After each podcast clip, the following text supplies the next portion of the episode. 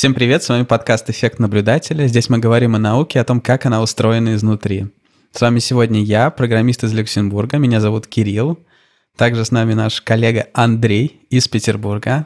Привет, Андрей. Привет, привет. Сегодня мы будем говорить о высоком и даже сверхвысоком, а именно о космосе. Всем привет, я Илья, нейрофизиолог из Базеля. Сегодня у нас в гостях Мария Баруха, популяризатор астрономии – Маша, расскажи подробнее, чем ты занимаешься сейчас и чем ты занималась раньше, и мы будем переходить к разговору о великом. Всем привет, меня зовут Мария Баруха, я а, закончила Санкт-Петербургский университет по специальности астрономия. И у меня в дипломе так и написано, что я астроном, а если точнее, моя специальность называлась астрометрия. После этого я поступила в аспирантуру, но в свободное время я популяризировала астрономию, и в своей жизни я прочитала около тысячи лекций. В данный момент я являюсь координатором совместного проекта Высшей школы менеджмента Санкт-Петербургского государственного университета и компании «Мегафон». Внутри этого проекта мы помогаем студентам из разных факультетов образовать команды и внутри этих команд разрабатывать IT-продукты. Но я продолжаю э, эпизодически давать интервью и читать лекции по астрономии, поэтому буду рада, ребят, с вами сегодня поговорить. Да, я сейчас для разогрева подготовил. Я буквально вчера посмотрел одну из лекций Марии, где-то годовалой давности, мне кажется, где были собраны всякие заблуждения о космосе. И обычно я смотрю такие видео с э, такой легкой ухмылкой. Ха-ха, кто-то может этого не знать. И потом мне просто наковальней по голове прилетел факт. То есть я был в шоке. Просто по-другому не сказать. Действительно, моя картина мира сдвинулась, просто вот мои базовые знания пошатнулись. Оказывается, потому что в школе всегда рисуют Земля, у вас есть, значит, овал, есть два фокуса овала, да, там, и где-то Земля ближе к одному из фокусов, и такое чувство, что расстояние от Земли до Солнца действительно меняется значительно. И каково было мое удивление узнать, что буквально там проценты какие-то меняются, и не настолько это все сказывается. В принципе, наверное, можно было бы допереть до этого, но как-то, когда в школе тебе нарисовали, ты это запомнил, и все. И когда ты если этим не занимался как-то профессионально или не сталкивался, то в целом у тебя такая картина мира и получается. И вот э, с Машей тоже в чате пообщались, она говорит, что в целом проблема, да, что учебники пишут иногда не совсем ученые, квалифицированные люди, и действительно это может как-то заложить в тебе такие предрассудки, которые вроде ты человек недалекий от науки, и все равно вот так. Вот как так? Если это вопрос ко мне по поводу несовершенства этого мира, не знаю, как так получилось, но я предполагаю, это связано с тем, что серьезным ученым просто не очень интересно писать книжки для детей. А в данный момент вообще, к сожалению, издательское дело является очень неприбыльным. Мне в свое время питерское издательство предлагало написать книжку для детей, кажется, за 60 тысяч рублей. Я не поверила, что я бы справилась э, за три недели и отказалась от этого предложения. Может быть, когда-нибудь я его приму, но пока я до этого не дозрела. А если говорить об эллиптичности орбиты Земли, то ситуация здесь следующая — очень часто для того, чтобы показать тот факт, что орбита Земли является эллиптичной, рисуют сильно гиперболизированную картинку. Если говорить о характеристиках эллипса, то эта характеристика называется эксцентриситет или сжатие эллипса. И если говорить о формулах, то у эллипса есть такая характеристика, как большая полуось. То есть мы можем себе представить эллипс, и дальше мы соединяем прямой две самые далекие точки этого эллипса. Это называется большая ось эллипса. То есть, грубо говоря, мы рисуем эллипс на бумаге, дальше крутим карандаш, и вот когда мы дойдем до того момента, когда расстояние между точками эллипса будет максимальным, это и есть большая ось эллипса. Она всегда проходит через фокус эллипса. Так получилось, это выяснил еще Иоганн Кеплер несколько сотен лет тому назад, что э, все небесные тела, они вращаются вокруг своих более массивных коллег именно по эллиптическим орбитам. Это первый закон Кеплера. И наша Земля не исключение. Она обращается по эллиптической орбите вокруг Солнца. Можно говорить дальше о тонкостях движения, потому что, разумеется, тела внутри Солнечной системы, в частности планеты, они имеют не нулевую массу, поэтому Солнце как бы тоже крутится вокруг общего центра массы всеми остальными телами Солнечной системы, но это уже тонкости. Если представить себе ситуацию проще, то мы просто перебиваем гвоздиком Солнце и дальше запускаем Землю вокруг Солнца обращаться. И вот если мы посмотрим действительно сверху, как говорят астрономы с верхнего полюса эклиптики, на орбиту Земли, то мы выясним, что глазом мы едва ли видим тот факт, что она эллиптична. И я думаю, что именно поэтому в книжках, в детских стараются вот эту вот сжатие этого эллипса очень сильно преувеличить. И из этого, э, разумеется, получаются вот такие фактические ошибки. На самом деле эксцентриситет орбиты Земли — это чуть более полутора градусов, то есть 1,6%. То есть эксцентриситет орбиты Земли — это 0,0, 1,6 и дальше много цифр. И получается, что для того, чтобы вычислить самое близкое расстояние к Солнцу и самое далекое расстояние к Солнцу, нужно вот, э, вот эту самую большую полуось, то есть мы взяли ось, разбили ее пополам, а дальше умножаем ее на единичку плюс эксцентриситет и единичку минус эксцентриситет. То есть у нас получится, что вот эти расстояния друг от друга отличаются ну, примерно на 3%. Это практически незаметно в реальной ситуации. Вот из-за этого берется такая путаница. Не знаю, насколько я сейчас вот это вот все хорошо, э, логично объяснила. Нет, Ну, все, все замечательно. Я надеюсь, что вы там вырежете структуру. Для меня это до сих пор, я до сих пор просто от- отхожу. Это серьезно было, прям я в шоке был. Я, кстати, думаю, что авторы иллюстраций в учебниках, возможно, не со зла это сделали и не для того, чтобы исключительно гиперболизировать картинку, а, возможно, они пытались э, также немножко подчеркнуть тот факт, что не все планеты обращаются совсем уж в одной плоскости. Есть все-таки некоторые отклонения наклон к эклиптике различный у разных планет. И если хочется эту плоскость и отклонение от нее как-то проиллюстрировать, то надо, видимо, рисовать не совсем вид сверху, условно говоря, а немножко вид сбоку. Если на листе бумаги нарисовать окружность и посмотреть на этот лист бумаги сбоку, то, конечно, он будет выглядеть как э, более вытянутый эллипс. Так что, возможно, это попытка и это подчеркнуть. Но приводящая к непредсказуемым последствиям. Это, конечно, правильно, но мне здесь есть чем крыть. То есть, э, когда вы видите, ну, грубо говоря, проекцию эллипса сверху, то у вас перицентр эллипса в этой ситуации, он будет единственным. А если вы поворачиваете эллипс, соответственно, и смотрите на эллипс сбоку, то у вас таких точек будет несколько, и они будут лежать не на большой полуоси. Поэтому как бы проекцию эллипса от эллипса нарисованного плашмя э, отличить совершенно точно можно. Но здесь, по-моему, Кирилл говорит не об этом. А Он говорит именно вот о двумерной картинке, когда нет попытки показать наклоны орбит других планет. Но это и правда тоже, что, конечно, когда пытаются Солнечную систему нарисовать трехмерно и показать, что у, у орбит планет есть небольшой наклон друг относительно друга и относительно орбиты Земли в том числе, да, э, тоже здесь встречаются преувеличения. Но вообще с космосом это очень сложная, а, мне кажется, такая больше педагогическая задача, как человеку дать картину мира, при этом ее не исказив. Потому что в космосе тела очень маленькие, расстояние между телами гораздо больше, чем эти сами тела. Поэтому нарисовать целиком картинку Солнечной системы так, чтобы соблюсти вот все эти тонкости, не только относительно расстояний, но и относительно, например, размеров тел, чтобы мы могли хотя бы вот одним пикселем изобразить Землю и несколькими пикселями Солнца, и при этом все очень точно нарисовать, это сложно, и часто это ну, такие не слишком занятные картинки, поэтому, наверное, их рисуют мало. Но в последнее время появляются классные проекты в сети. В частности, есть проект, на котором вы можете сравнивать размеры тел Солнечной системы, и там, соответственно, если мне память не изменяет, за Луну берется один пиксель, и, соответственно, дальше картинки увеличиваются, вы как бы от- отходите дальше от этих тел и знакомитесь с очень, например, большими звездами, которые в несколько сотен раз и тысяч раз больше, чем наше Солнце. Так что а, для этого всегда нужен очень креативный подход. Я как раз хотел тебя э, расспросить немного об одной из статей, которые ты делала. Может, ты расскажешь, а, о чем она была, потому что немножечко, может быть, перекликается тема о сферичности, тут написано. Я произнесу по-английски, я не уверен, как это перевести по-русски. On the aspherity of the figures of Pluto and Charon. Это асферичность э, Плутона и Шарона, просто самих э, тел астрономических. Не- не- знаю, все как- неправильно сказал. Все правильно. Не знаю, как у вас э, в Люксембурге принято ли произносить французский манер. Возможно, да, у меня уже. В России обычно это тело называют Харон, не Шарон. Шарон — это такой налет Френча здесь появляется. Мой научный руководитель, который, к сожалению, умер в январе этого года, был инициатором этой работы. Я сейчас коротко стараюсь рассказать, в чем, собственно, идея заключалась. Как вы знаете, Плутон — это бывшая э, девятая планета Солнечной системы, которую с позором выгнали из списка планет. В чем, собственно, было дело? Плутон — тело действительно далекое, и Это единственная планета, к слову, открыта американцами. Поэтому американцы очень не хотели его выгонять из списка планет, потому что эти европейцы все понаоткрывали, а вот американцам... Вот уж где не ожидал политики. Да. Планет не досталось. А, вот они сейчас активно стараются открыть действительно девятую планету Солнечной системы, но это другая совсем история.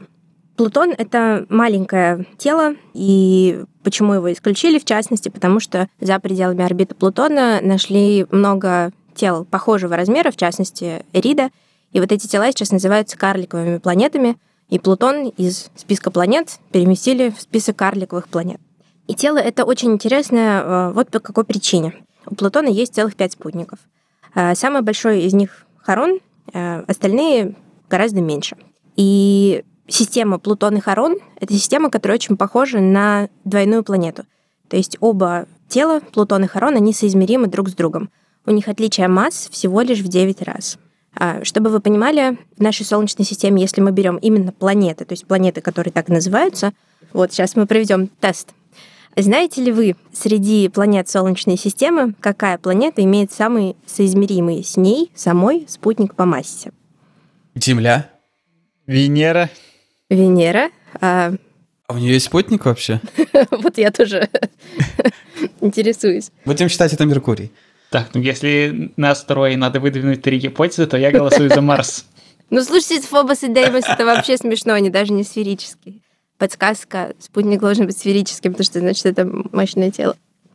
Я всю свою серость просто ощущаю сейчас. Давайте прекратим эти пытки.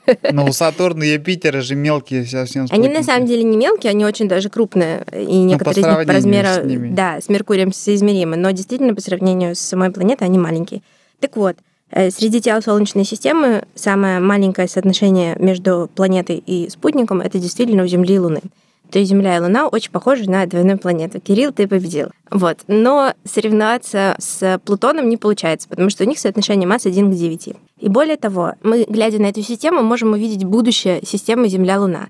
Как вы наверняка обращали внимание, Луна всегда выглядит одинаково. То есть вы всегда, когда смотрите на Луну, вы всегда видите на ней одинаковый узор.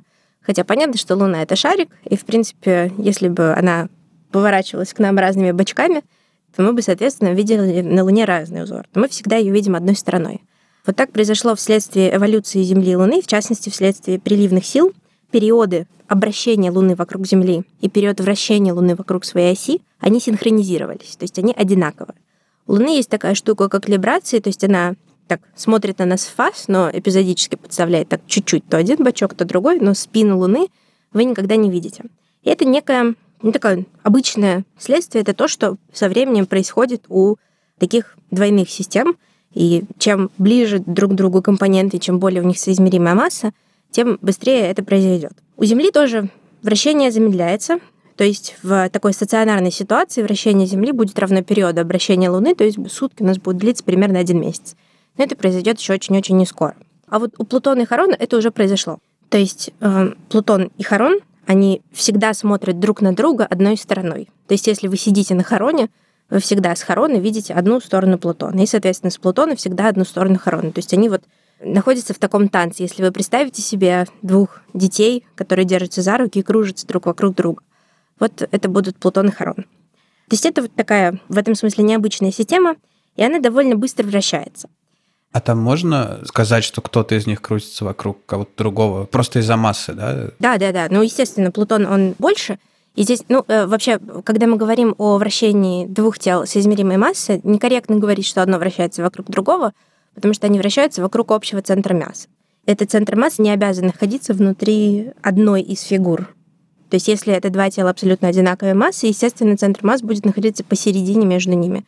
Если, соответственно, одно тело сильно больше, то центр массы, скорее всего, будет находиться внутри него. Но это вовсе не обязательно. Так что эта система Плутон и Харон, они движутся вокруг общего центра масс. Ну, можно представить себе папу и ребенка, да, э, как они крутятся. Ну, скорее они будут крутиться вокруг папы. Но у Плутона и Харона центр масс за пределами Плутона. Вот. Поэтому лучше не говорить, э, как бы, э, что... Нас просто прошлый выпуск про гендерные исследования научил быть аккуратными. Кто вокруг кого там крутится. Вот. Любое вообще вращающееся тело, оно немножко сплюснуто. И есть подозрение, что Плутон и Харон тоже сплюснуты. Более того, почему это подозрение довольно сильное? потому что орбита Харона сильно наклонена по отношению к плоскости орбиты самого Плутона. И при этом Харон не падает. Есть такой эффект, он называется эффект Лидова-Казая. Как его сформулировал Казай? Это был такой японский астроном. Он предлагал посмотреть на систему Солнца, Юпитер и астероид. А астероид очень удобен, потому что он не массивный. То есть мы можем считать, что масса астероида ноль, что он вообще никак не влияет на движение Солнца и на движение Юпитера. Вот представьте себе, что есть э, в Солнечной системе, близко довольно-таки к Юпитеру, астероид, который летает вокруг Солнца, но при этом его орбита сильно наклонена по отношению к орбите Юпитера. Так вот, Казай считал, что орбита этого астероида неизбежно будет стремиться к тому, чтобы быть в одной плоскости с орбитой Юпитера. На самом деле там возникают периодические колебания и э, производится такой обмен наклонения на эксцентриситет, на вытянутость, о которой мы говорили в самом начале, и обратно. И очень похожую формулировку дал э, советский замечательный астроном Лидов. Он работал в то время, когда э, Советский Союз запускал первые станции на Луну. И э, запускалась станция Луна-3. Эта станция должна была облететь Луну и сфотографировать ее обратную сторону. А после пролета этой станции люди впервые вообще увидели, как выглядит спина Луны, которую мы, как уже обсудили, никогда не можем с Земли увидеть. И это, у этой станции был большой наклон к орбите Луны. И вот Лидов посчитал, что из-за возмущений, которые в движение этой станции будут носить оба тела, Земля, и Луна, орбита этой станции обменяет свой наклон на эксцентриситет, станет очень вытянутой, и эта станция врежется в Луну. В тот момент коллеги над ним посмеялись, но в итоге так и оказалось. Через несколько витков э, эта станция врезалась в Луну.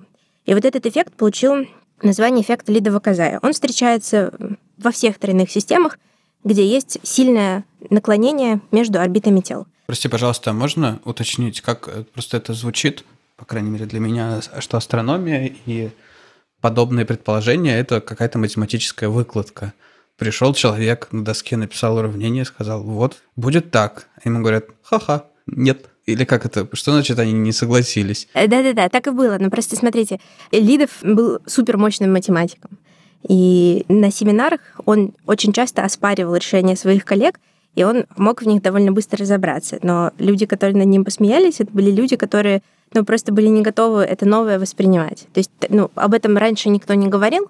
Мы сейчас обсуждаем сплетни, так на всякий случай.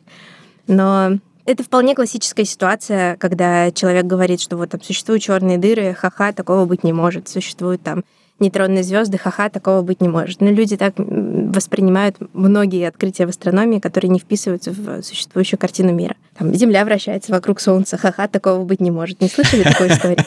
Вот. И этот эффект встречается в тройных системах. И, собственно, первое предположение наше было, что, ну, вообще очень странным, почему эта система может находиться настолько сильно наклоненной относительно орбиты Плутона. Например, такая же ситуация наблюдается с Ураном и с его спутниками, но Уран, он очень сильно сплюснут. И вот эта сплюснутость, она может удержать дополнительные спутники на орбите в плоскости экватора Урана. Мы оценили этот эффект, он оказался очень маленьким, успокоились по этому поводу, но захотелось э, дать какие-то теоретические оценки на сжатие Плутона. Собственно, насколько это полезно, это покажет время. А в данный момент, как вы знаете, есть замечательные фотографии Плутона, который сделал пролетающий мимо аппарат «Новые горизонты». Меньше 10 лет назад он пролетел мимо системы Плутон-Харон. Он сфотографировал оба тела, он сфотографировал Плутон лучше, чем Харон, то есть более качественно. И на этих фотографиях, то есть оптически не видно, что там есть какое-то сжатие. Естественно, сразу же вписали туда эллипс, посмотрели, и сжатие Плутона, оно меньше, чем разрешение этих фотографий. А, но нам захотелось просто дать эм, оценку на то, каким может быть это сжатие. То есть если тело находится в равновесии, можно дать теоретические оценки на ту, какую форму оно может принимать, прикинув крупномасштабную внутреннюю структуру этого тела. И мы дали оценки, они получились, естественно, крошечные, очень близкие к нулю, но мы дали верхнюю оценку на сжатие. Сжатие не может быть больше, чем, понятно, чем сфотографировал аппарат «Новые горизонты», но также оно, по идее, не может быть нулем. То есть, когда появятся более точные фотографии Плутона, можно будет уточнить оценку его сжатия соответственно. Ну, то есть идея в том, что, скорее всего, Плутон сжат, но он сжат настолько ничтожно мало, что пока это не видно из наблюдений, и мы попытались дать оценку на то, насколько он может быть сжат. Соответственно, будущие наблюдения должны будут подсказать, правы мы или нет. Интересно. А когда создаются такие аппараты, как э, New Horizon, они учитывают, что конкретно нам хочется сделать, и такого разрешения камеру мы поставим, или просто ставят максимальную, которая доступна с точки зрения веса, там соотношения веса и разрешения, как вообще выбирают, не знаешь? Мне сложно ответить на этот вопрос, потому что я никогда не участвовала в планировании э, космических миссий. По крайней мере, мне трудно отвечать за New Horizons, то есть э, как именно выбиралась камера, пределы разрешения. Это все, разумеется, некий компромисс, потому что, с одной стороны, вам нужно, ну, всем хочется, понятно, максимальное разрешение, самые красивые картинки, тем более, что даже телескоп имени Хаббла Плутон не мог толком сфотографировать, то есть там было видно более светлые, более темные области, но не более того. Эта картинка была там 40 на 40 пикселей, примерно вот такого качества. Естественно, всем хотелось получить красивые фотографии, но как именно выбиралась камера для этого аппарата, я не знаю. Я могу рассказать историю, которая происходит вот прямо сейчас. Мой друг, который работает в японском космическом агентстве, он как раз инженер, он не астроном, он инженер и делает антенны для спутников, и там очень четко стоит задача. То есть это спутники, которые мониторят поверхность Земли, и в частности им нужно видеть, например, где там умирает лес, где происходит наводнение. И там стояла задача сделать антенну там такого-то веса, не более такого-то веса, не более такого-то размера, но чтобы у нее было разрешение от 1 до 3 метров. В его случае параметры антенны диктовал именно бизнес и бизнес-заказчики этого проекта. В случае новых горизонтов я сильно подозреваю, что камера выбиралась из интересов ученых. То есть, в первую очередь, когда запускается космический аппарат, понятно, что ученые говорят, нам нужно решить такую-то задачу, поэтому мы ставим на аппарат какие-то приборы. Естественно, ставила задачу получить картинки, но какого качества решали не мы, это решал кто-то. И, скорее всего, исходя из своей научной задачи.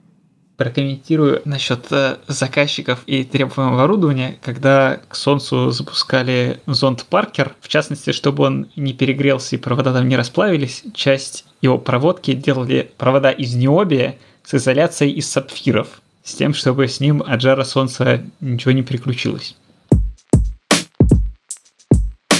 Я хотел бы вернуться все-таки назад про качество картинок и то, насколько можно визуально оценить, например, сплюснутость урана, о которой ты говорила, насколько ее видно. Мое предположение, что ее должно быть видно из уже существующих кадров, но никогда не занималась вопросом изучения сплюснутости урана детально. Ну, то есть это, это бодро предполагать, что я могу оценить сплюснутость планеты так. Любой. На глаз. Ну, на всякий случай, просто я не знаю, кто и чем вообще Уран снимал. Если так открыть Википедию, то там такие красивые прям картинки. Но мимо него точно были пролеты. Я могу ошибаться, пионеров Вояджеров, но сто процентов это были пролеты. Я не помню по поводу искусственных спутников Урана, но во время пролетов его могли снять. Да, Voyager 2 точно пролетал. Ну и кроме того, сплюснутость планеты, опять же, ее можно оценить и другими способами тоже. В частности, ее можно оценить по динамике маленьких спутников этой планеты и в частности, по эффекту Лидова Казая. То есть какой должна быть сплюснутость для того, чтобы маленькие спутники этой планеты все еще оставались в плоскости экватора этой планеты. А вот я смотрю, что если чуть-чуть назад в твою биографию углубляться, у тебя еще были работы, посвященные уже более ближним телам, чем Плутон и Харон, про астероиды, более близкие. Можешь рассказать немного про эту работу, если не забыла еще совсем? Но, на самом деле я была соавтором в этой работе, и там моя роль была э, очень незначительная. Я на самом деле не помню в деталях, но идея была просто в том, чтобы показать распределение астероидов э, в Солнечной системе и там были некоторые дырки, что некоторые классы астероидов недоисследованы. В частности, вот среди опасных астероидов почти все тела больше одного километра, они хорошо исследованы, но тела, которые имеют размер несколько сотен метров, и они обладают довольно маленькой массой, но при этом они могут причинить значительный ущерб Земле. Вот, к сожалению, пока тела этого класса, при том, что они достаточно опасны, они исследованы пока не все. И, по-моему, это одна из проблем, о которой мы говорили не исследованы, в смысле не очень понятна их траектория, их какие-то физические свойства, состав, размеры. Да, то есть идея в том, что когда мы говорим о поиске астероидов в Солнечной системе, то понятно, что легко находить крупные тела и легко находить тела, которые близко. А как только тело небольшого размера и находится далеко, его находить становится заметно сложнее. Но если это тело далеко, не значит, что оно в какой-то момент не прилетит, потому что у астероидов может быть достаточно вытянутая, достаточно эксцентричная орбита. Если тело размером 200-300 метров врежется в Москву, то от Москвы не останется совершенно ничего, и как бы от европейской части России тоже мало чего останется. Но при этом, я не помню, какой процент этих тел, но мне кажется, что в районе 70% этих тел вообще открыто. То есть понятно, что чем меньше тела, тем, скорее всего, их будет больше в Солнечной системе. И поэтому оценка на а, астероиды размером больше одного километра, что они открыты, ну, практически все, там, 99% мы их уже знаем. А вот такие тела небольшие размером, там, 200-300 метров, мы пока о них знаем не о всех. А как вообще такие тела находят? Потому что, опять же, из твоего замечательного видео на YouTube я узнал, как находят э, экзопланеты, что мы смотрим на звезду и видим ее мерцание периодически, она э, тухнет, что значит, что планета, которая вращается вокруг нее, загораживает нам ее, и мы можем по интенсивности понять э, какие-то данные самой планеты. А как с такими маленькими объектами у нас происходит дело? Ну, на самом деле, методики нахождения астероидов, они совершенно другие. Экзопланеты, да, прицельно наблюдают звезды, причем прицельно наблюдают много, очень много звезд, желательно каждую ночь, и дальше, соответственно, строят кривые их блеска и смотрят, у какой звезды кривая блеска испытывает вот такие вот периодические затмения на там, несколько процентов, и так находят экзопланету. А в случае астероидов ситуация другая. Почему вообще астероиды сложно находить? Потому что это тусклые объекты, и они довольно быстро перемещаются. Для нахождения астероидов и, например, для наблюдения звезд нужны совершенно разные телескопы.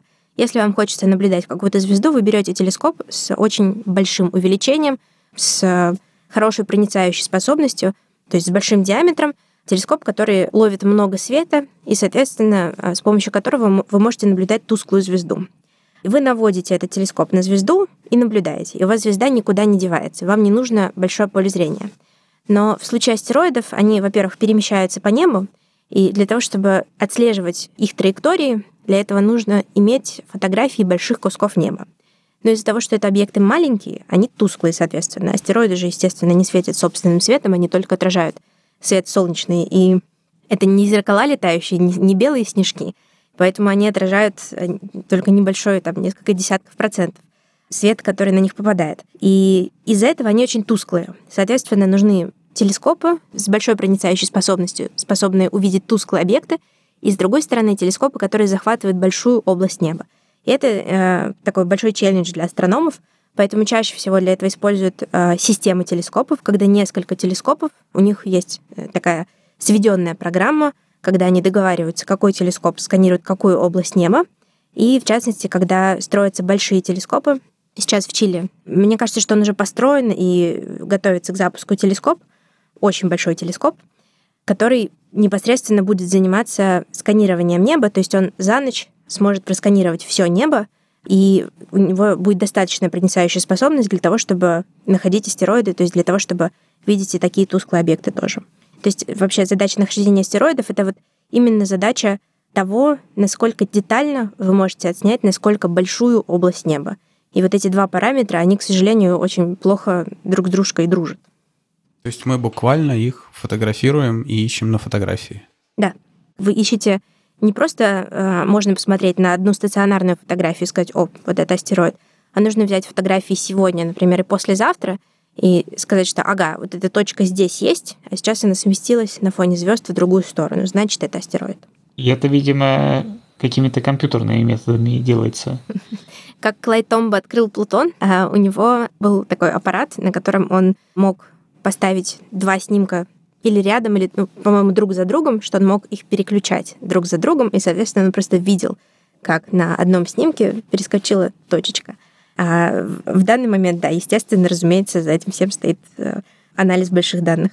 Всегда так радуют эти истории про зубров, про монстров, которые в начале там где-то века или в разных науках по-разному, но у всех были примерно такие какие-то, что он ножом, значит, перочинным ножом и зажигалкой он секвенировал геном или что-нибудь такое. Ну да, да, примерно так и есть. На самом деле сейчас есть такие люди. Раньше какое-то очень масштабное открытие было сделать довольно просто, потому что было мало известно о мире. А сейчас о мире известно очень много. И в данный момент, вот, например, есть такой астроном Дэвид Толлин. Он работает на Гавайях, и в частности он с помощью своего телескопа, который находится на Гавайях, он Он является одним из открывателей Апофиса. Это нашумевший астероид, у которого была довольно большая, там больше процента вероятность врезаться в Землю, но сейчас э, вероятность в ближайшие сто лет того, что он врежется в Землю, она исключена. Не помню, в каком году можно будет его наблюдать. Если не невооруженным глазом, то с помощью небольших телескопов, то есть он будет прилетать довольно близко. Но его действительно опасались, потому что он большой, и потому что у него была относительно большая вероятность встречи с Землей. Так вот, этот человек, он э, на регулярной основе находит астероиды и находит малые тела. И вот это очень круто. То есть его работа, она ничуть не меньше, чем работа там того же Клайда Томба или того же Галилея. Ну просто, когда Галилей свои труды писал, тогда э, люди знали очень мало и о солнечных пятнах, и о, об атмосфере Венеры. А сейчас э, мы говорим о составе атмосферы Венеры. То есть специализация повысилась, и поэтому сейчас нет людей, которые совершают вот такие большие открытия прямо, которые звенят на всю науку. Наука стала очень узкоспециализированной. Но есть люди, которые делают очень крутые вещи, и вот Дэвид Толлин среди астрономов, которые занимаются астероидами, это просто такая суперзвезда. Я хотел спросить вот о чем. Это история про поиск каких-то крупиц информации в огромном массиве данных, если часть производится на компьютере автоматически в сравнении снимков, а часть иногда бывает, э, по крайней мере, раньше уж точно это делалось для анализа каких-то астрономических данных, привлекать э, просто любителей, то, что называется гражданской наукой. Кажется, это применяли для то ли аннотации фотографий галактик разных, э, то ли для чего-то такого. Да-да-да, для классификации галактик был такой проект, да. А расскажите немного поподробнее, потому что я про это не слышал. Я не участвовала сама в этом проекте, но, разумеется, я где-то сталкивалась с ним в сети. Идея была следующая, что просто хотели обучить классификатор галактик, но оказалось, что довольно сложно настроить распознавание картинки настолько детально, чтобы этот классификатор не ошибался. И в итоге просто людей использовали для того, чтобы сделать, э, ну, насколько я понимаю, обучающую выборку для следующего машинного обучения. Людям просто показывали фотографию галактики, им нужно было выбрать, какого она типа. То есть это эллиптическая галактика, это спиральная галактика, это спиральная галактика с баром. Ну, а до этого, соответственно, обучали людей. То есть им рассказывали, что такое эллиптическая галактика, что такое спиральная, что такое спиральная с баром, и их основные отличия. И дальше люди просто классифицировали картинки. То есть вам выпадала картинка, нужно выбрать тип. Окей, там, условно, перечисленные три типа или вариант «не зная». Таким образом, была получена такая хорошая выборка галактик, которые были классифицированы по своим типам. То есть это как когда Google спрашивает, где на картинках светофоры, или где на картинках... Могли спрашивать что-то поумнее. Мотоциклы, могли что-то, да, полезное, а не вот это вот. Кстати, я не думала об этом, но это, мне кажется, очень-очень крутая идея. То есть представьте, когда вам, чтобы заполнить капчу, нужно послушать 15-минутную научно-популярную лекцию, а потом выбрать какого типа галактика. Мне кажется, вы разобьете экран раньше, но идея хорошая. И тот, кто пройдет, точно робот. А я это вообще к чему вел э, разговор про гражданскую науку? Дело в том, что традиционно вообще все, что связано с космосом, это такая народная область науки. То есть она традиционно привлекает э, значительное внимание широких народных масс. Всем очень интересно, все переживают за очередной марсианский ровер, э, за какую-нибудь станцию, которая там пролетает мимо чего-нибудь. И в то же время, насколько сейчас актуальна любительская наблюдательная астрономия как научная деятельность. То есть в энтомологии, например, открыть какого-нибудь нового жука, описать, это постоянно открывают новые виды именно любители. То есть в этой области по-прежнему такая любительская наука по-прежнему актуальна. А насколько сейчас актуальна любительская наблюдательная астрономия? Хороший вопрос. На самом деле, как раз в области находок астероидов и комет, особенно комет, здесь любители дают фору профессионалам. Причем, ну, понятно, что любитель любителю рознь. Если у вас есть телескоп за 30 тысяч рублей без э, автоматического ведения по небу, без возможности подключить к нему ПЗС-матрицу «Читай» фотоаппарат, в этой ситуации, конечно, вряд ли вы много пользы принесете. Ну, можно принести пользу, если вам внезапно очень повезло, да, вы, например, смотрели на Луну, бац, там а, микрометеорит врезался в Луну, вы увидели маленькую вспышечку, и вы можете сразу написать, что вот а, что замечательно заметили. Но, скорее всего, за Луной одновременно с вами наблюдает еще несколько десятков людей и машин. Но, как я говорила, задача нахождения астероидов — это задача, когда вам нужно покрыть все небо. И я сомневаюсь, что в каждую секунду времени каждый, ну, грубо говоря, квадратный градус неба, да, или квадратный полградуса неба покрывает хотя бы один телескоп в мире. Причем понятно, что покрывать можно в разных диапазонах, то есть туда может смотреть радиотелескоп и не видеть астероид, а оптический телескоп туда может не смотреть, или может не смотреть оптический телескоп достаточной проницающей способности. Если э, у вас в руках находится хороший телескоп диаметром, не знаю, ну, сантиметров, наверное, от 30, э, с автоматическим ведением, соответственно, с возможностью съемки, то э, ваши шансы найти комету, они не нулевые. И регулярно, там, раз примерно в год, раз в два года появляются объявления о том, что э, любитель нашел очередную комету, потому что таких тел много, потому что это требует именно вот такого обширного наблюдения неба, и э, просто профессиональных мощностей не хватает на то, чтобы каждый кусочек неба профессиональными телескопами покрыть. Так что здесь у любителей есть хорошее поле для деятельности. Если говорить касательно научных открытий. Но любитель делает очень важные, очень крутые штуки, Например, астрофотографии. Конечно, все ставят себе на обои фотографии с телескопа Хаббла, но любители тоже умеют делать очень крутые астрофотографии. Понятно, что у них не такое сумасшедшее увеличение, как у телескопа Хаббла, когда у вас туманность на весь экран. Но эта туманность может быть меньше, зато вокруг много звезд. То есть область, которую фотографируют любители, они занимают больший угловой размер на небе, но э, часто это замечательные фотографии. Плюс безумно крутые фотографии делают любители, например, когда прилетает МКС а, на фоне Солнца, или МКС пролетает на фоне Луны, или какие-то замечательные кадры а, солнечных затмений, или замечательные кадры серебристых облаков. Некоторые из этих кадров, они могут быть в итоге науке полезны. Например, по поводу серебристых облаков, насколько я понимаю, любительские фотографии очень полезны.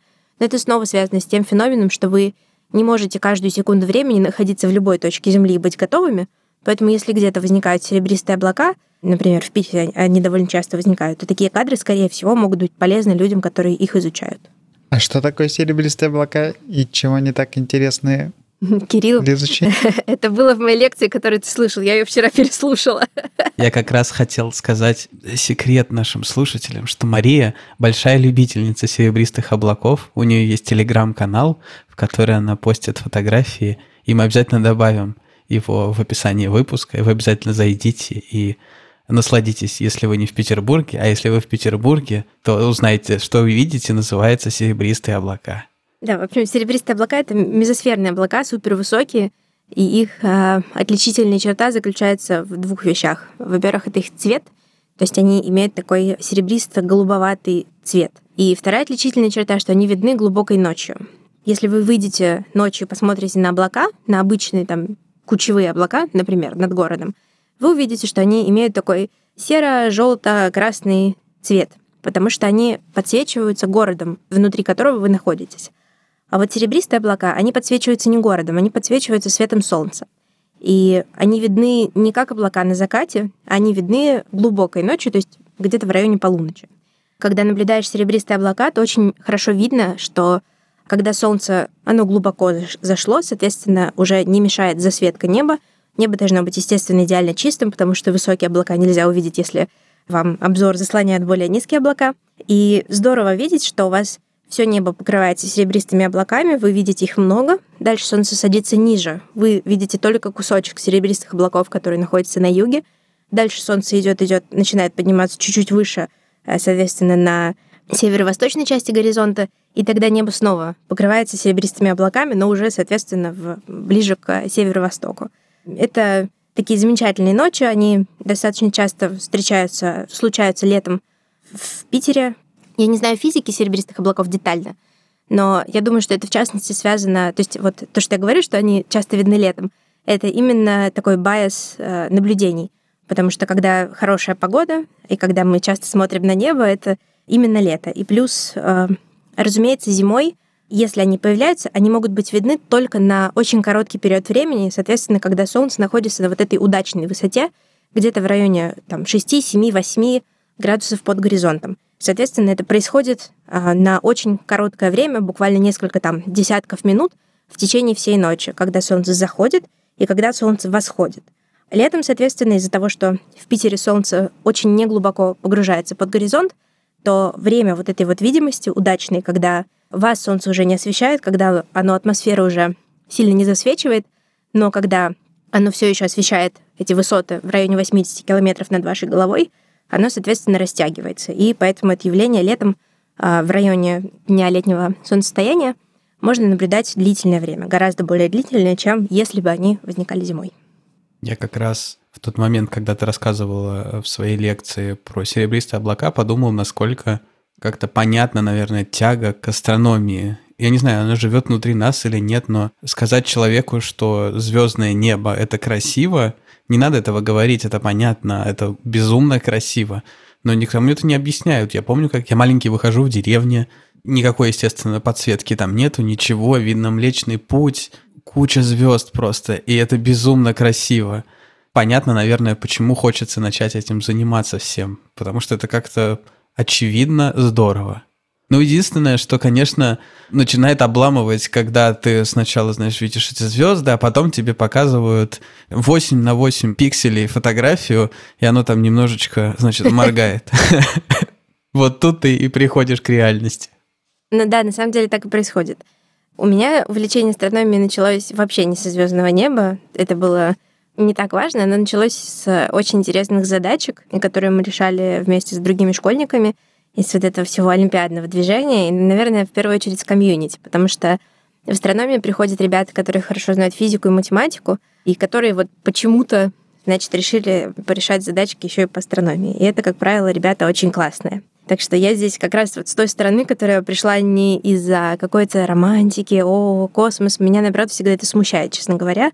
Ну, то есть я, я никогда не носила какую-то космическую символику, там, у меня никогда не было желания купить себе футболку там и написать «космос». На фестивалях, да, но в реальной жизни у меня нет вот этой вот такой тяги к воспеванию этого. Не знаю, мне иногда кажется нездоровым вот эта история, когда люди начинают э, космосу придавать какое-то очень большое значение. Потому что, ну, это в первую очередь, это для меня, это математика, это физика, это про то, как мир устроен. Это какие-то серьезные масштабные задачи мироздания. А когда это начинает попахивать эзотерикой, да, и астрология еще там рядом, то мне вот это не нравится. Но по поводу красоты неба, да, конечно, небо это очень красиво и очень разнообразно. Часто люди говорят про телескопы так унизительно. Если есть маленький телескоп, они его обзывают луноскоп. Ну, типа, ничего нельзя увидеть, кроме Луны в этот телескоп. То есть, если ваш телескоп обозвали луноскоп, его унизили. Но на самом деле даже Луна, она настолько разнообразна. Казалось бы, всегда один и тот же узор, но вы можете наблюдать Луну в разные дни, и она будет подсвечена Солнцем по-разному, и вы будете наблюдать совершенно разные детали рельефа. И даже те горы и кратеры, которые вы уже наблюдали несколько раз, они каждый раз для вас э, будут видны по-новому. Плюс, разумеется, в случае Луны кратеры очень выгодно наблюдать на линии раздела света и тени. Эта линия называется линией терминатора. И, соответственно, она смещается, потому что меняется ее освещение Солнцем из-за того, что Луна двигается по орбите вокруг Земли. И, соответственно, вы каждый раз, каждый день наблюдаете новые и новые детали рельефа. Так что наблюдение даже в луноскоп это очень разнообразно. Но наблюдениями в невооруженным глазом, э, мне кажется, это становится какой-то такой роскошью. Может быть, я не знаю, вы со мной согласитесь или нет. Вот как часто вы вообще видите хорошее звездное небо, когда вы видите хотя бы несколько тысяч звезд? Ну, хотя бы тысячу. Когда последний раз такое было? В городе затруднительно. Вот. Кстати, в Люксембурге с этим гораздо лучше, чем в Петербурге. Когда вот у нас был первый выпуск про сон, мы говорили, говорили о том, что хорошо бы затемнять, когда ты спишь, синий спектр не должен присутствовать, потому что он действительно влияет на твой сон не в положительном смысле. И, кстати, почему-то, я не знаю почему, в Петербурге совершенно как-то не является это нормой, там какие-то жесткие шторы, чтобы это все зашторить, все просто спят там в белые ночи. И уверен, что можно было бы лучше высыпаться. Тут нельзя не отметить, что у астрономов и у астроинженеров всяких определенно есть э, чувство юмора, потому что они строят очень большой телескоп и называют его внезапно... A very large telescope. Очень большой телескоп. Ну и, кстати, не только они очень большие телескопы строят, насколько я знаю, часто строят э, телескопы, которые сами по себе небольшие, но поскольку они объединены в сеть, то есть э, несколько телескопов в группе, за счет этого дальше математическими методами картинки объединяются, улучшаются, и можно за счет этого что-то лучше заметить. И в частности, насколько я понимаю, какая-то такая система телескопов, установленная на Гавайях, где же еще, откуда же еще наблюдать звезды и все остальное. Там обнаружили, в частности, легендарный межзвездный астероид с непроизносимым именем Оумуамуа. Оумуамуа, да-да-да. Недавно, кстати, обнаружили, по-моему, межзвездную комету. Что забавно, у астероида Оумуамуа такой префикс «и». Этот префикс никогда раньше не встречался в названиях астероидов. Его официальное название, то есть это как бы такое неофициальное название Оумуамуа, кстати, я не помню, это незваный гость или как-то так, надо прочитать. Я, видимо, единственный человек, который здесь не гуглит во время нашей беседы. Или посланник издалека, то ли что-то да, такое да, да, да, да. Вот, но у него э, есть префикс «и» в названии. Вообще у всех э, астероидов и комет у них такие, ну вот их каталожные названия, они не очень красивые. Они, у кометы не часто отражают, например, «П», э, если стоит буква «П» и дальше какой-то номер, то это значит, что эта комета коротко периодическая. То есть у нее период меньше, чем там несколько сотен лет. А у него префикс «и», э, что означает, что он, он межзвездный. Это eternity? Бесконечность? Или Нет, почему? я думаю, что это interstellar. Другая «и». А, Да. ай, в смысле, я понял. Да-да-да-да. Межзвездный это значит, что он просто, то есть он не вращается ни вокруг какого тела, а просто Мгм. летит. Да, но дословно это значит, что э, его скорость движения больше, чем вторая космическая скорость относительно Солнца. То есть у него настолько высокая скорость, что гравитация Солнца его не способна удержать рядом с собой, что это тело неизбежно удалится на бесконечное расстояние от Солнца. Кстати, про каталоги разных объектов.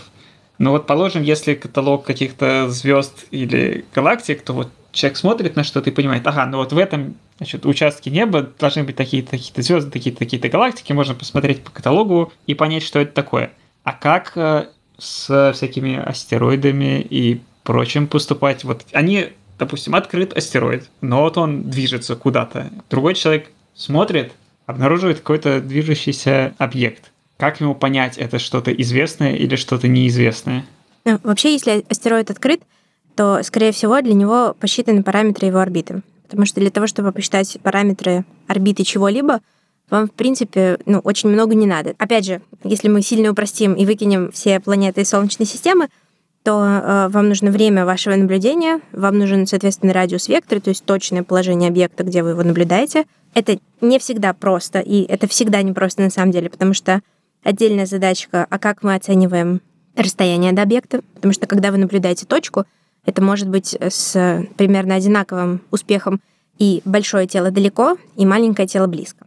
Когда у вас есть несколько точек измерения, эта ситуация становится более ясной. Но если вы знаете расстояние до тела и вы знаете, э, соответственно, вектор скоростей, то вы можете довольно неплохо посчитать, ну, если выкинуть все э, планеты Солнечной системы, то вы можете идеально точно посчитать, по какой орбите будет двигаться это тело. И есть такое понятие, которое называется аскулирующая орбита. То есть, так как мир не идеален, и так как в Солнечной системе все-таки есть планеты, то задача восстановления орбиты астероида становится чуть более сложной.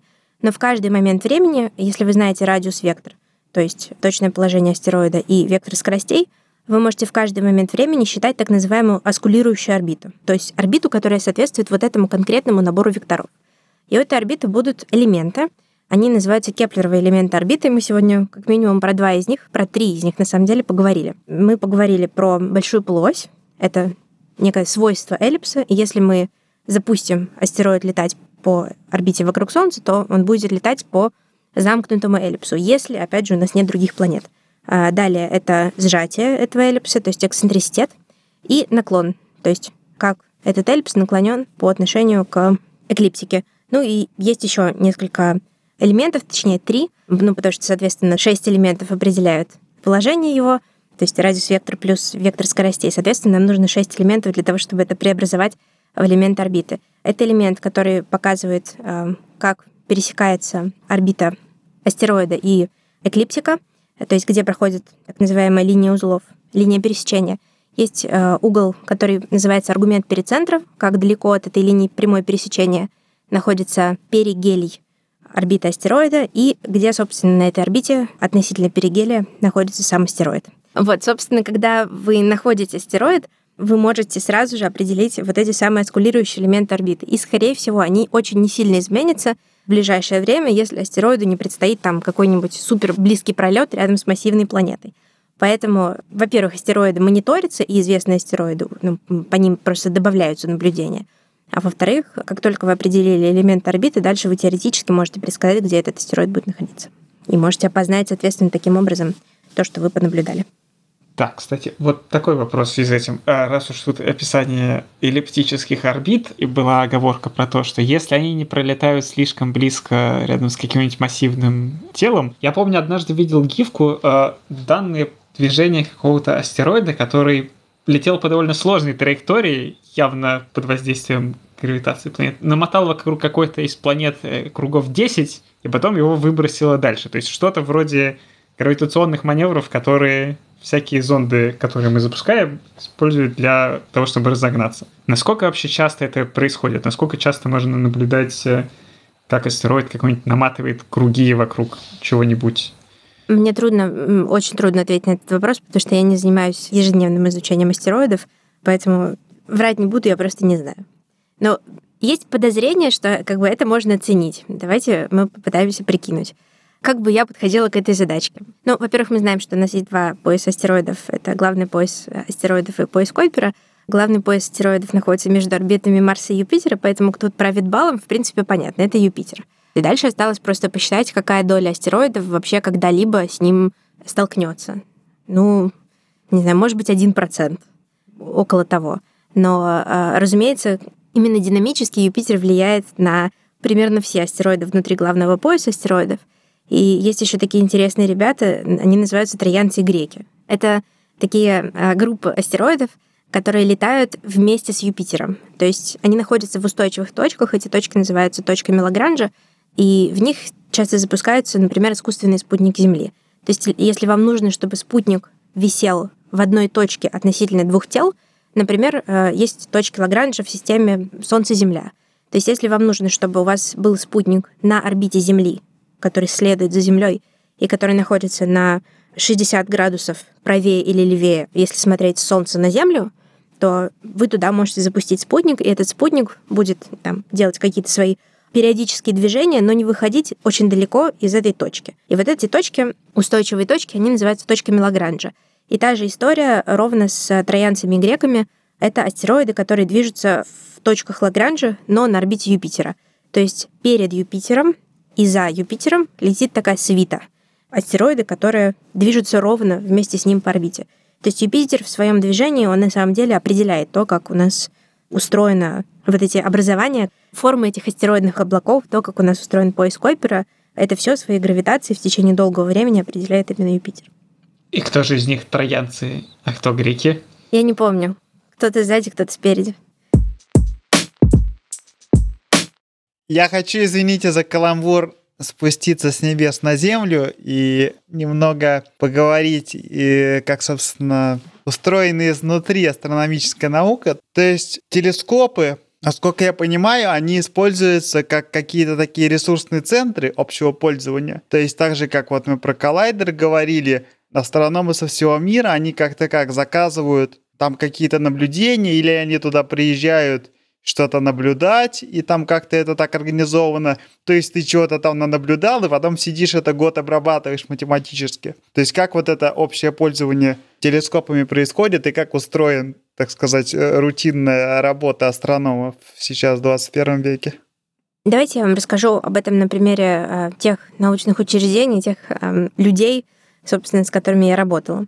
Возьмем, например, Пулковскую обсерваторию. Там на территории есть несколько инструментов, которые до сих пор работают. В частности, это большой пулковский рефрактор. И на нем как бы у каждого инструмента есть свой хозяин.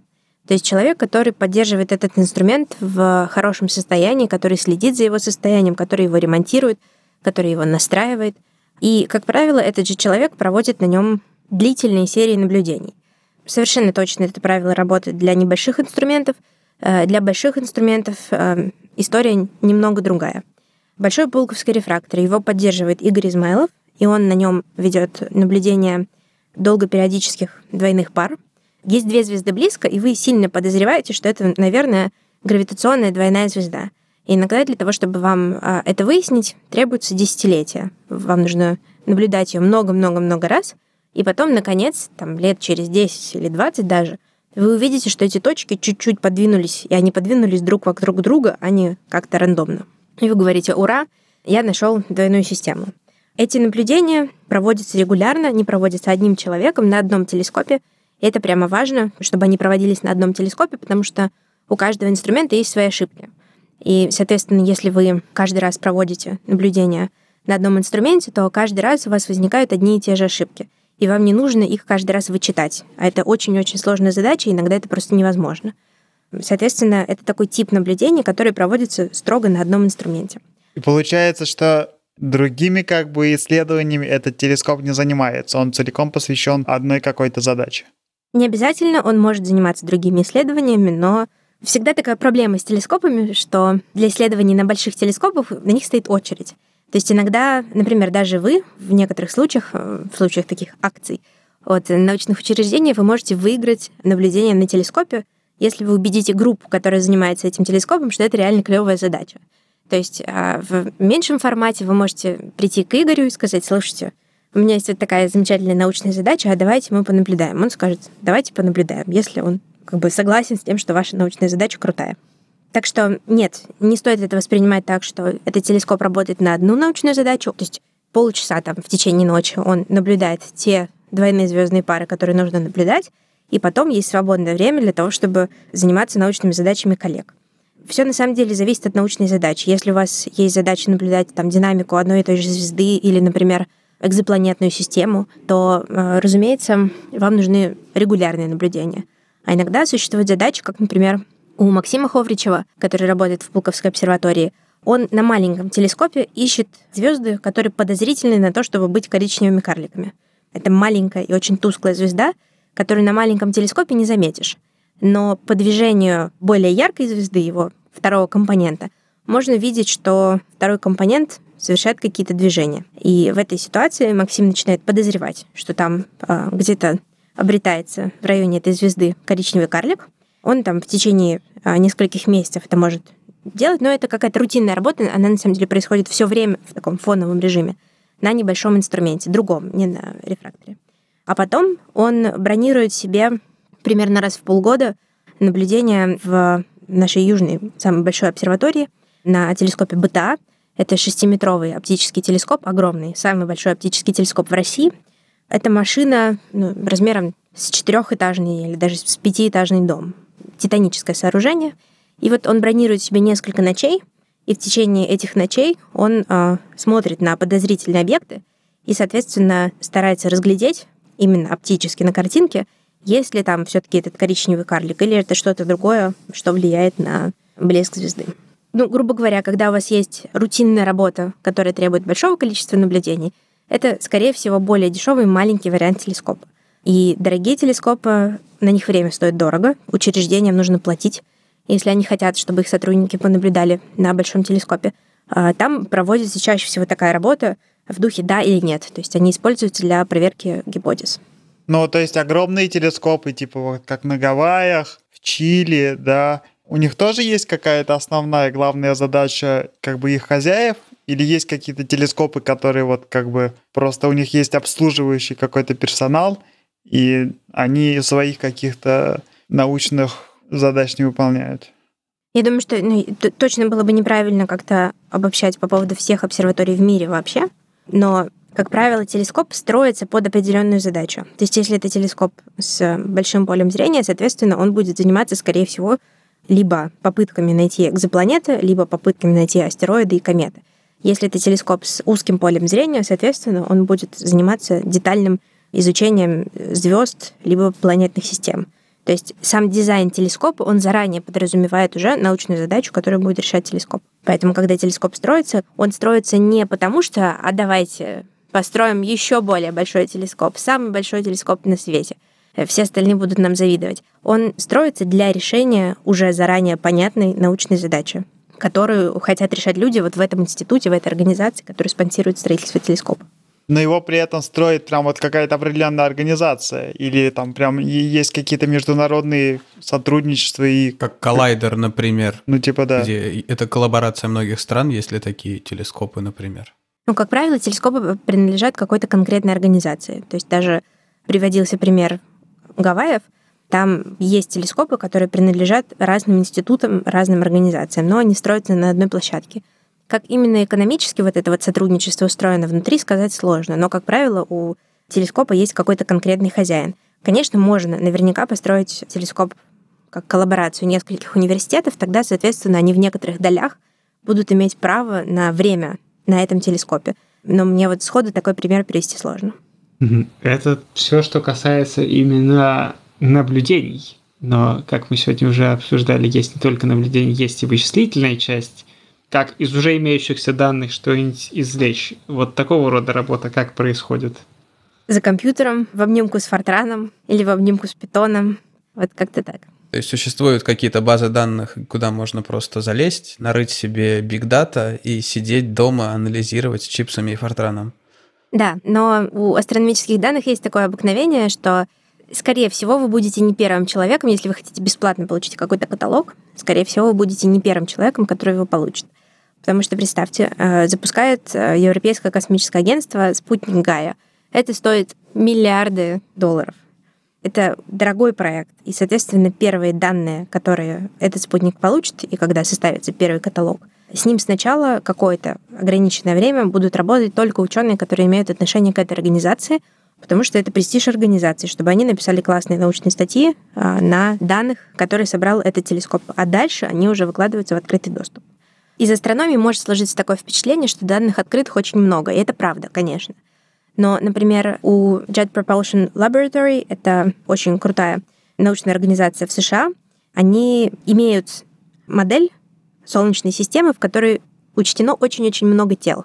То есть они очень а, детально могут строить траектории астероидов, и, соответственно, именно от них чаще всего поступают новости по поводу того, решили ли, что что-то столкнется с Землей или что-то не столкнется. Там вот астрономы сказали, что апофис в ближайшие сто лет с Землей не столкнется. Скорее всего, это они выпустили пресс-релиз о том, что они посчитали, и, в общем, с их точностью данных этого не произойдет. Но делиться этой моделью бесплатно с какими-то людьми они не будут никогда, потому что эта модель была написана там в течение десятка лет кучей программистов, которые работают внутри этой научной организации, и это как бы их научная собственность, которую они регулярно эксплуатируют для того, чтобы на основе вот этой написанной модели получать все новые и новые научные результаты.